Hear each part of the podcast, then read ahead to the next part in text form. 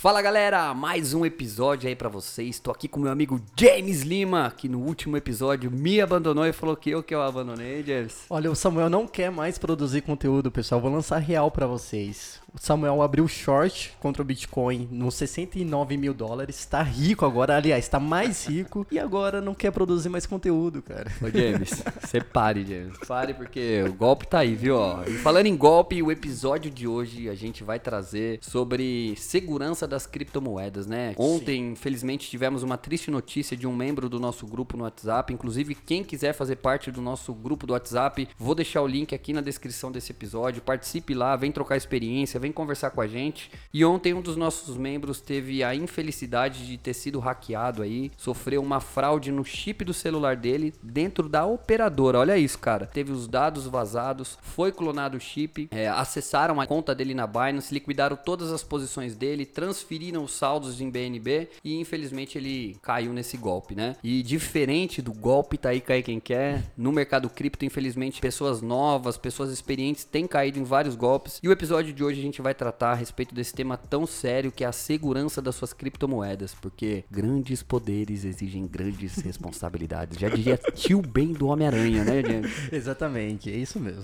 Então, logo depois da vinheta, chama, James! Chama no golpinho! O golpe tá aí!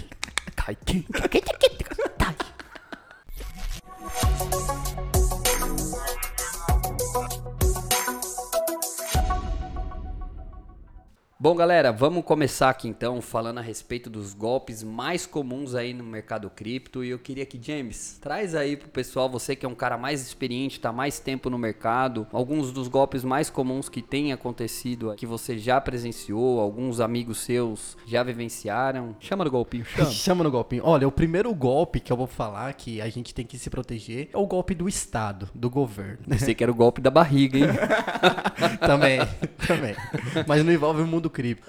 Mas aqui é muito comum, pessoal, as pessoas, eu e Samuel, a gente sempre falou aqui no nosso podcast, é importante você ter a custódia das suas criptomoedas. É impossível o Estado confiscar suas criptomoedas contando que ela esteja numa carteira descentralizada, você tenha o acesso a ela junto com as suas S I Gs, não perder. E como o Samuel disse, a proposta do Bitcoin é você ser o seu próprio banco. Em contrapartida, isso exige uma grande responsabilidade. Então, tenha custódia das suas criptomoedas. Moedas, não tô falando para vocês deixarem de utilizar os serviços centralizados como as corretoras, mas mantenha-se seguro, né? Então, primeiro golpe é o golpe do confisco, que o Estado ele pode ir lá meter a mão. A gente tem que estar tá protegido sobre isso. Tem até um episódio que a gente falou a respeito, né, James? Que a gente trouxe aí a possibilidade do confisco que o Estado determina aí para corretora, intima a corretora, na verdade, a prestar informação se você tem saldo lá ou não. E existindo saldo, e se você eventualmente tiver alguma dívida, ou eventualmente o Estado quiser de alguma forma te confiscar, como a gente tá presenciando inclusive no Canadá essa história, Sim. o governo simplesmente chega e te bloqueia e te confisca. É, você tendo uma hard wallet, esse é o primeiro passo para você estar tá seguro efetivamente, não é isso? Positivo. Então a gente pode classificar como inimigos, né? Que pode roubar seu saldo. O inimigo número um, eu colocaria, não é nem os hackers.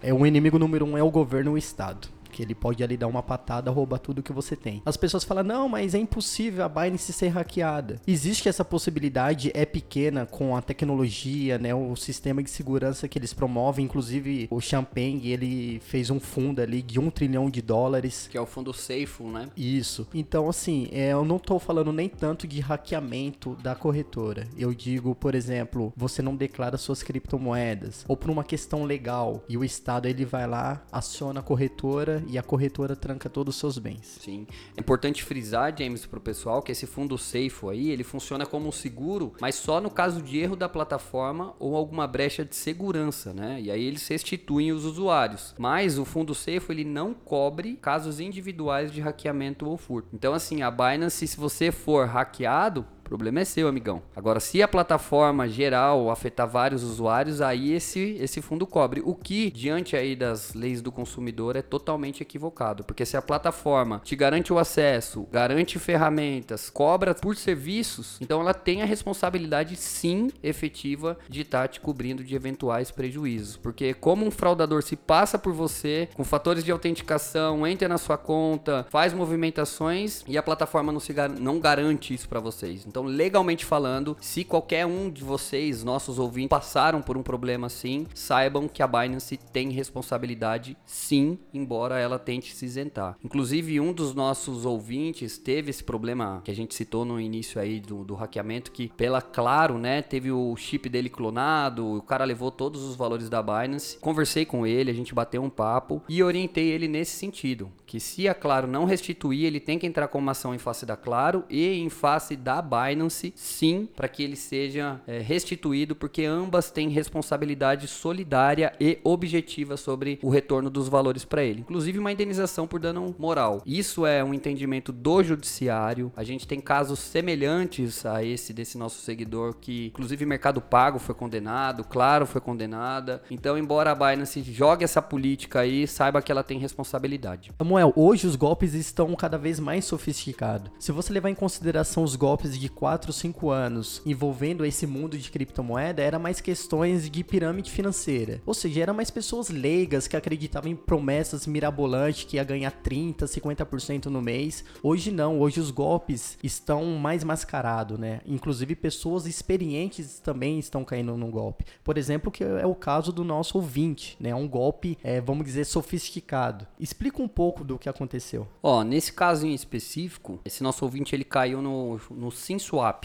É um golpe em que um, a operadora de telefonia, um empregado da operadora de telefonia, que é o mais provável, ele consegue ter o acesso a todos os dados do usuário. E aí, o que, que ele faz? Ele clona, ele deixa a pessoa sem sinal de telefonia, clona todos os dados, por ele ter o acesso à informação, nome, R G, C P F, todas as informações. Ele consegue clonar o chip, cria uma conta e tem acesso a todas as plataformas que a pessoa teria no seu aparelho, porque aí ele manda um código S M S para o aparelho e redefine todas as senhas, basicamente, de e-mail, de corretoras e tudo mais. Então, é um golpe que está sendo sofisticado, é um golpe que não depende exclusivamente da pessoa, porque, poxa, qualquer um pode cair nisso. A própria pessoa que, que aplica esse golpe devia estar tá monitorando ele, né? Devia estar tá verificando dentro da operadora que ele está recebendo é, S M S da Binance, porque como um operador da Claro, ele Sim. sabe que uma pessoa tem uma conta na Binance, ele deve estar tá fazendo um monitoramento, né, do S M S. Ó, oh, esse cliente aqui está recebendo S M S da Binance, deve estar tá tendo movimentação, vamos hackear ele. Clonou o chip, fez a alteração, viu que o cara tinha saldo e meteu bronca, foi pra cima. Então, não depende da pessoa. A gente vê que os golpes não estão dependendo mais da pessoa cair, a pessoa nem necessariamente, claro, tem algumas medidas de segurança. Se ele tivesse um Google Autenticador, é, que a gente vai falar daqui a pouquinho Sim. também, estaria um pouco mais protegido, mas em tese ele acreditou estar seguro.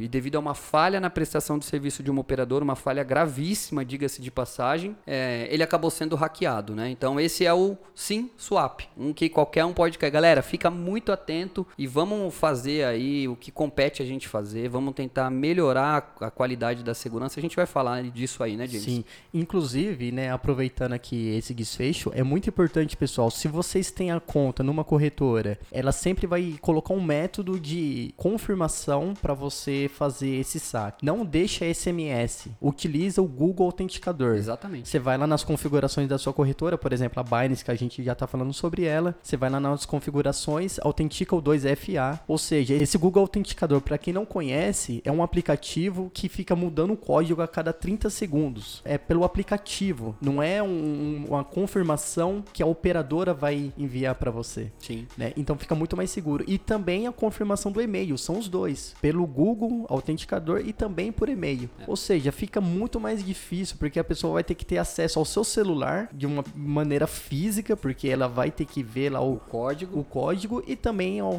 acesso ao seu e-mail. É, é até importante nesse aspecto as pessoas ficarem atentas que o Google Autenticador, quando você faz o cadastro nele, você tem que anotar a frase dele também, para que se você perca o aparelho celular, se você for furtado ou roubado, você conseguir também reestabelecer isso aí, que senão é outro B O.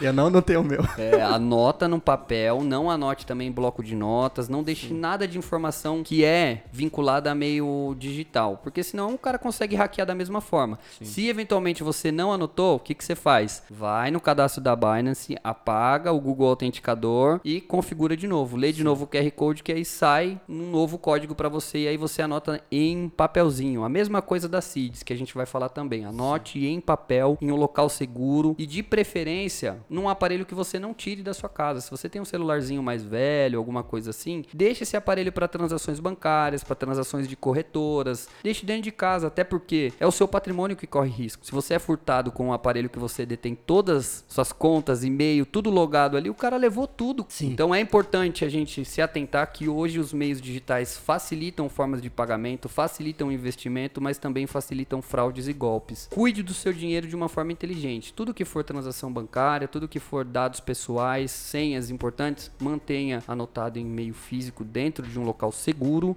e o que for meio digital, se possível, deixe em um outro aparelho reservado. Sim, é muito importante também você ter um e-mail propriamente para isso. Sim. Um e-mail simplesmente para você fazer a sua conta na Binance, mexer somente com essas transações. E dependendo da, também da sua questão financeira, ter um dispositivo também somente para isso. Claro, se você não tiver dinheiro para comprar um dispositivo, um computador, um celular só para fazer transações, não se preocupa, pode fazer no seu, mas pelo menos compra um antivírus, né? Compra um antivírus legal, é, bacana, que te, vai te trazer mais segurança. Legal. James, vamos falar os golpes aí mais comuns antes da gente entrar Sim. nessas questões de boas práticas. Eu acho que é legal a gente falar, né? O golpe tá aí.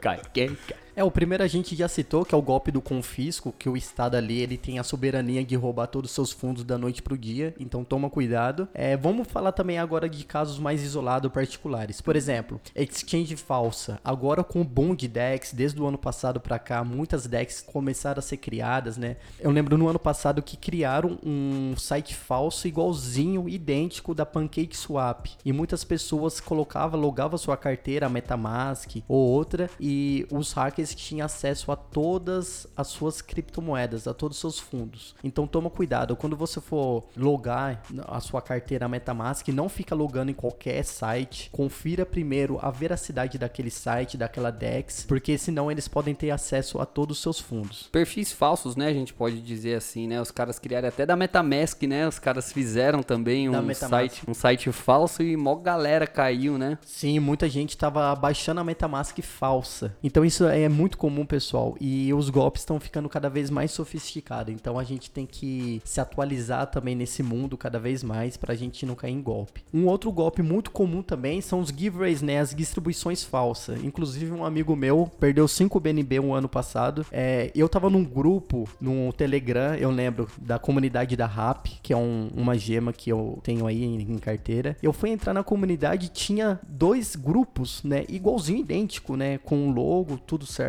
Daí eu fui no A D M, até o A D M era igual. E os caras tava falando que tava fazendo distribuição. Se você colocasse lá, se eu não me engano, era cem R A P, você ia ganhar cinquenta por cento do que você tava colocando. É o famoso nos mande zero vírgula um Bitcoin e receba zero vírgula cinco Sim. em duas horas. É muito comum, muita gente cair nisso. Galera, né? Não caiam nisso, porque ninguém dá dinheiro de graça pra ninguém, ninguém cara. Ninguém, ninguém. É, é muito comum também fazer isso com um perfil famoso. O pessoal faz um fake lá do Elon Musk, eu lembro no ano passado. Muita gente caiu nesse fake do Elon Musk, entre outros. É, as pessoas vão acabar enviando Bitcoin para essa carteira e nunca mais vai ter retorno nenhum. Um outro também que é muito comum e a gente às vezes não se atenta, né, James? São aqueles malware de copia e cola, né? Que um malware, para quem não sabe, é instalado no computador. É, quando você baixa, faz download de algum arquivo, se você não tem aí um, é, um antivírus adequado, e aí tudo que você coloca, ele tá copiando e jogando sua informação. Então ele copia suas senhas, armazena tudo que você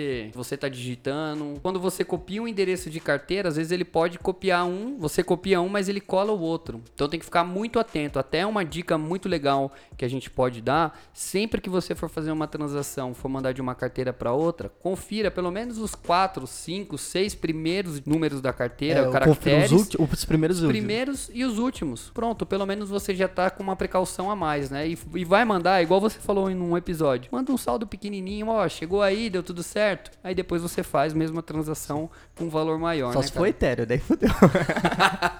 Tem que aí mandar de uma vez. É nervoso. Daí tem que mandar de uma vez. Reza um Pai Nosso e vai. Manda por Errand, manda Errand. Errand, é, também é, e-mail phishing é muito comum também. Por exemplo, as pessoas vão criar lá um e-mail comercial profissional, igualzinho, por exemplo, da Binance, e fala lá que vai ter uma distribuição de um token ou qualquer outra coisa, você acaba clicando e você você vai receber um malware. Inclusive na Binance tem lá a parte da configuração, é, você coloca lá um código, um PIN de quatro números. Sempre quando você receber o e-mail da Binance, na parte superior do e-mail vai ter esse PIN que você escolheu. Para confirmar se efetivamente foram, foram eles que encaminharam, né? Exatamente, né? Então se não tiver aquele PIN escolhido por você, você sabe que não é a Binance verdadeira, é um phishing, né? Então Legal. Toma cuidado com isso. Outra coisa também, James, que eu acho importante são as redes públicas, né? Se você tá com o seu aparelho aí, tem Binance instalada, que você tem o aplicativo do seu banco, o que quer que seja aí de questão monetária, não use rede pública, né? Porque a gente não sabe quem tem acesso a essa rede, você pode dar acesso a pessoas maliciosas aí no seu aparelho, nas suas informações, então tudo no seu pode ser monitorado, né? Então evita de usar rede pública, tome essa precaução, use, como você falou, um e-mail diferente do principal que que você tem, que você deixa logado no seu aparelho celular, porque imagina, você perde o celular, tá lá o e-mail logadão, o cara só chega a redefinir senha, um abraço, já nego. Era, abraço. E aí pega ainda com, com a rede pública, é, é bem complicado, complicado, né? Um outro golpe, que é o mais comum aqui, né, que são as pirâmides, os esquemas Ponzi. Sem, não existe almoço grátis. Se a pessoa fala, coloca os seus bitcoins, suas criptomoedas, eu tenho robô, eu tenho é. profissionais trade, sempre vai ter uma narrativa diferente. E você Você vai lá, deposita, eles prometem lá cinco por cento ao dia, vinte por cento ao mês, o que seja. Não existe almoço grátis, pessoal. A gente tá falando de, uma, de um mercado de renda variável. Qualquer promessa é ilusão, é mentira. No começo pode dar certo, os primeiros meses, mas a conta não fecha. Por isso que é uma pirâmide financeira. As pessoas vão lá, né, os donos acabam fugindo com seus fundos, com seus saldos da noite pro dia. Eu acho que esse daqui é o golpe mais comum, né? É, é. Infelizmente ainda existe século vinte e um e gente caindo nesse tipo de golpe. É, o faraó tá aí, né? A prova viva, né? O faraó do Bitcoin. Tá lá na piramidona da P F. Samu, o assunto está interessante, né? Mas tem um aviso muito importante aqui pra é, gente dar. É mesmo? Sério, ó, eu tava trocando ideia com o Satoshi, eu tava falando que eu tava montando um rig. Ele ficou um pouco decepcionado porque vai minerar Ethereum. Ele ficou um pouco puto. Injuriadinho, né? Então eu falei, Satoshi, me ajuda, cara. Eu preciso de um eletricista pra nossa rig. Daí ele deu a solução. Que Que solução é essa? Você vai mandar bala, velho. Pô, é o nosso novo patrocinador do canal, rapaziada. É isso mesmo, é o aplicativo Samurais. Samurais é o aplicativo que resolve seus problemas. Se você tá precisando aí de qualquer prestador de serviço, no nosso caso aqui é um eletricista, né? Sim. A gente tá montando o nosso rig aí, chegou as peças. Quem não viu, vai ver. E a gente tava precisando de um eletricista, então a Samurais resolveu o nosso problema. A gente entrou no aplicativo e conseguiu localizar uma pessoa especializada, um profissional checado que vai trazer segurança aí na hora que ele entrar aqui, não vai levar nossas plaquinhas embora. Se levar, vai tomar. É isso aí, galera. Se você tá precisando de qualquer profissional que te atenda em até sessenta segundos, saiba que os profissionais que são aí da Samurais podem te atender da melhor forma possível. E se você baixar o aplicativo e não encontrar o profissional que você tá procurando aí na sua cidade, a sua oportunidade é ainda maior, porque você pode se tornar um franqueado das Samurais, é? É isso mesmo, você já pensou em ganhar dinheiro com cada serviço que é prestado na sua cidade, James? Imagina, você tá precisando de um pedreiro, um diarista, um eletricista, um professor de inglês e não tem, você não sabe, aí você entra no aplicativo Samurais, não tem o aplicativo, no, no aplicativo, o que, que você vai fazer? Cara, você vai ser um franqueado, óbvio, vai ganhar dinheiro. Top, galera, sabe o que você tem que fazer? Entre em contato com o Renan, eu vou deixar o número dele aqui no nosso, na nossa descrição no episódio, mas pra quem quer já anotar, ó, D D D sessenta e nove, o número nove nove dois três quatro três dois três dois, e entra pra maior franquia de serviço com maior potencial de crescimento do Brasil, galera. Bora, pessoal, ganhar dinheiro financiado pra transformar em Bitcoin, é, pô. Amiguinho, não tem quem faz? Chama no Samurais! Chama! Chama, pai, chama!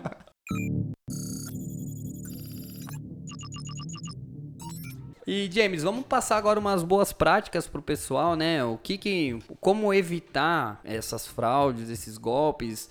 E eu ousaria falar de cara que a princípio seria interessante as pessoas terem uma senha, né, forte, uma senha aleatória, trocar com certa recorrência essa senha. Não colocar a data de nascimento. É, eu até ouvi um, uma vez um cara falando a respeito de segurança da informação, em que ele falou exatamente isso. Ó, galera, se vocês têm uma senha, coloca um trecho de uma música que seja uma coisa longa, coloca caractere especial que só você vai lembrar, porque música remete a gente a coisas... A, é fácil de lembrar, né? De a gente ter memória. Então pega um trecho, faz um trecho, coloca lá caractere alto, caixa alto, um negócio especial, porque é muito mais difícil do cara quebrar. Só que também não vai postar a música no seu Instagram, né, mano? Vai, vai. Daí ferrou, pô. Aí lascou, né? Eu vou ficar atento agora nos stories dos outros.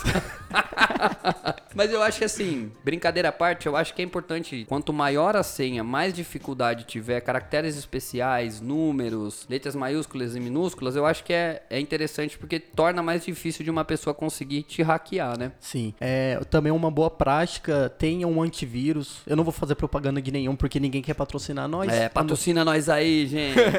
Mas tem antivírus barato que você vai pagar aí uma anuidade, oitenta reais. E lembre-se, segurança nunca sai caro. É, no seu patrimônio ainda, né? No, no fruto do seu suor, cara. Exatamente. Então tem um antivírus, é bom no computador e no celular, nos dois. É. Ative também, né, os fatores de autenticação, que eu acho que é importantíssimo, porque tem muita gente que não ativa, mas como o James falou, coloque o Google Autenticador. Não dê espaço para que você caia num golpe de uma operadora. Claro que a operadora vai ser responsabilizada? Vai. Eles vão ter que te devolver o dinheiro, mas até eles devolverem, você vai ter uma dor de cabeça, você vai passar por um processo judicial, porque muitas vezes a operadora não vai te restituir de forma amigável. Então evite prejuízo, evite dor de cabeça. Você tá vendo o que tá acontecendo? Vai lá falar, ó, quer saber? Eu vou tirar do S M S e vou colocar no Google Autenticador. Sim. Né? Não tenha... Evite esse prejuízo para você. Pessoal, agora o principal onde eu queria chegar. É o caminho pelo qual, onde você vai ser dono do seu dinheiro, você vai ser o seu próprio banco, você fica imune a todos esses tipos de ataque que eu, a gente falou, o ataque do Estado, né, do confisco. Obviamente que você pode ainda, daí é uma questão sua, você enviar suas criptomoedas para algumas pessoas, né, pessoas mal intencionadas, e vai ter esse risco se você não tiver esse conhecimento. Mas estou falando em questão questão de ataque cibernético, você fica quase cem por cento seguro. A gente não pode falar cem por cento porque não existe cem por cento de segurança quando a gente se trata de segurança da informação, mas você beira ao cem por cento. É uma hard wallet. Uma hard wallet que você vai comprar em torno aí de uns seiscentos a mil e duzentos reais, dependendo do modelo. Eu tenho a Trezor One e eu tenho a Trezor T também, tem a Ledger também. Você vê o peso das criptomoedas. O cara tem quarenta carteiras. Eu tenho uma SafePal. A SafePal eu utilizo só para colocar gema, né? Eu ah, boto lá as geminhas, é, eu deixo pra autorar lá por cinco, dez anos lá. Então, assim, se você comprar um dispositivo desse que é chamado de carteiras frias, uma hard wallet, é, compra primeiramente num site autenticado, né? A gente pode deixar aqui na descrição, a gente não tá ganhando dinheiro com propaganda, nada disso, porque as, às vezes as pessoas acabam comprando no Mercado Livre, ou compra até usado, né? Jamais faça isso. A gente tá lidando com dinheiro. Existe muita pessoa mal intencionada nesse, nesse mundo. É. E hard wallet, James, para quem não conhece, o que, que é? Um dispositivo... Isso, vamos lá explicar. É uma carteira fria, onde você vai ter a custódia das suas criptomoedas. A custódia, quando a gente fala, é, são as, as S I Gs, né? Vai ter lá um conjunto de doze ou vinte e quatro palavras. Lembre-se, guarde bem essas palavras. É a chave do seu cofre. Nunca tira foto, joga pra nuvem, ou fale pra ninguém, né? Ah, vamos fazer igual aqueles hackers lá. Os caras saquearam seis bilhões. Você viu? Meu Deus, cara. Nossa. Os caras hackearam bilhões e deixaram as seeds em nuvem, no arquivo de nuvem. Como que pode? Foram tão inteligentes, mas tão burros ao mesmo tempo. Há controvérsia. Então, é, você... Porque o que acontece? Na, na carteira fria, é, você fica imune. Por que você fica imune? Porque precisa de uma ação humana para fazer transferência desses fundos. Um, um hacker pode até ter o acesso, entre aspas, à sua carteira, mas ele não vai conseguir transacionar nada. Necessariamente, quando eu transaciono para outra carteira, eu preciso preciso ficar apertando um botão, que a gente chama de ação humana. Ou seja, uma pessoa lá no outro lado do mundo, um ataque cibernético é invalidado. A pessoa não consegue fazer a transferência. É como se fosse um pendrive, né, a hard wallet. Só é... para as pessoas imaginarem aqui, quem não tem o visual...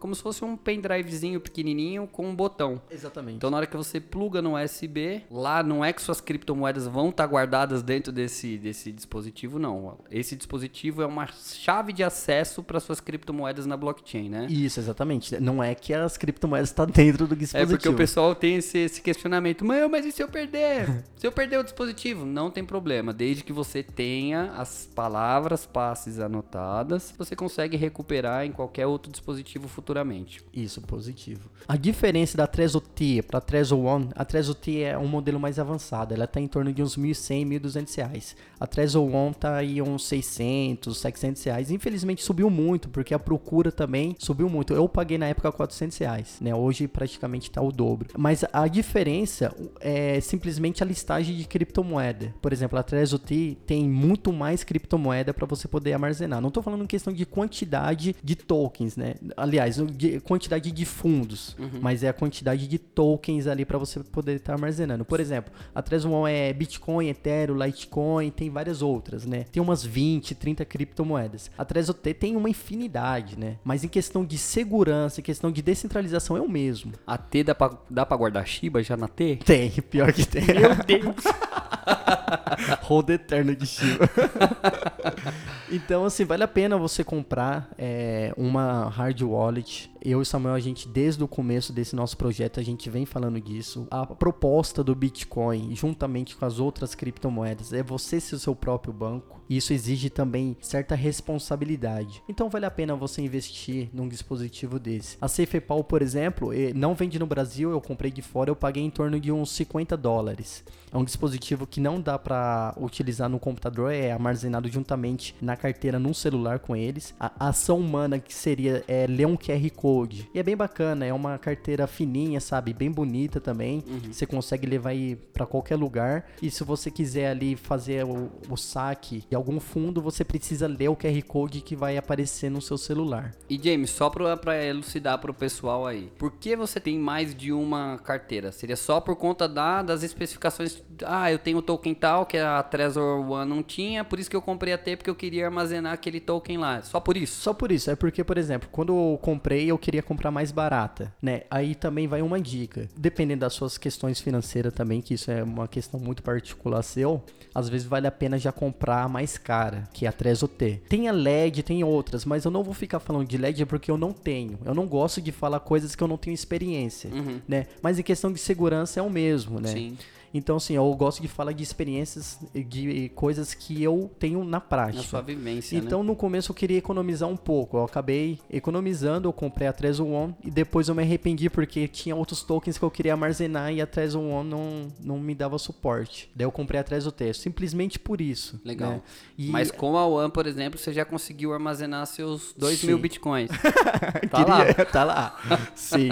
E quanto a SafePal, é uma questão estratégica minha, não quer dizer, é porque eu gosto de deixar nesse SafePal somente gemas, né? Uhum. Criptomoeda que eu tô visando daqui cinco, dez anos. Legal. Então vou lá, compro lá uma merrequinha, coloco uma quirela numa gema e eu deixo na SafePal. É só por uma questão de organização mesmo, né? Mas você não precisa ter três carteiras, né? Ninguém precisa disso. Uma carteira já é o suficiente. E tem também, para quem não sabe, tem as hard wallets, que são essas cold wallets, que são dispositivos frios, né? Que a gente chama, que não ficam online. E tem também as carteiras carteiras que a gente chama de hot wallet, né? Que são Isso. as carteiras digitais. Em tese, as hard wallets, né? As cold wallets, as carteiras Sim. que são dispositivos, tem uma certa segurança maior por conta da ação humana, né? Por isso, isso. que... E porque ela não tá atrelada também com a internet, né? Isso, exatamente. Então, ela é... Por isso que fala é carteira... offline, né? Por exemplo, uma hot wallet que a gente pode falar é descentralizado, a MetaMask. MetaMask é uma hot wallet. Ela é descentralizada, não é um... uma entidade... Sim, não é uma entidade que está ali monitorando, como por exemplo a Binance, mas ela está ali atrelada com a internet. Mas o interessante é que você pode usar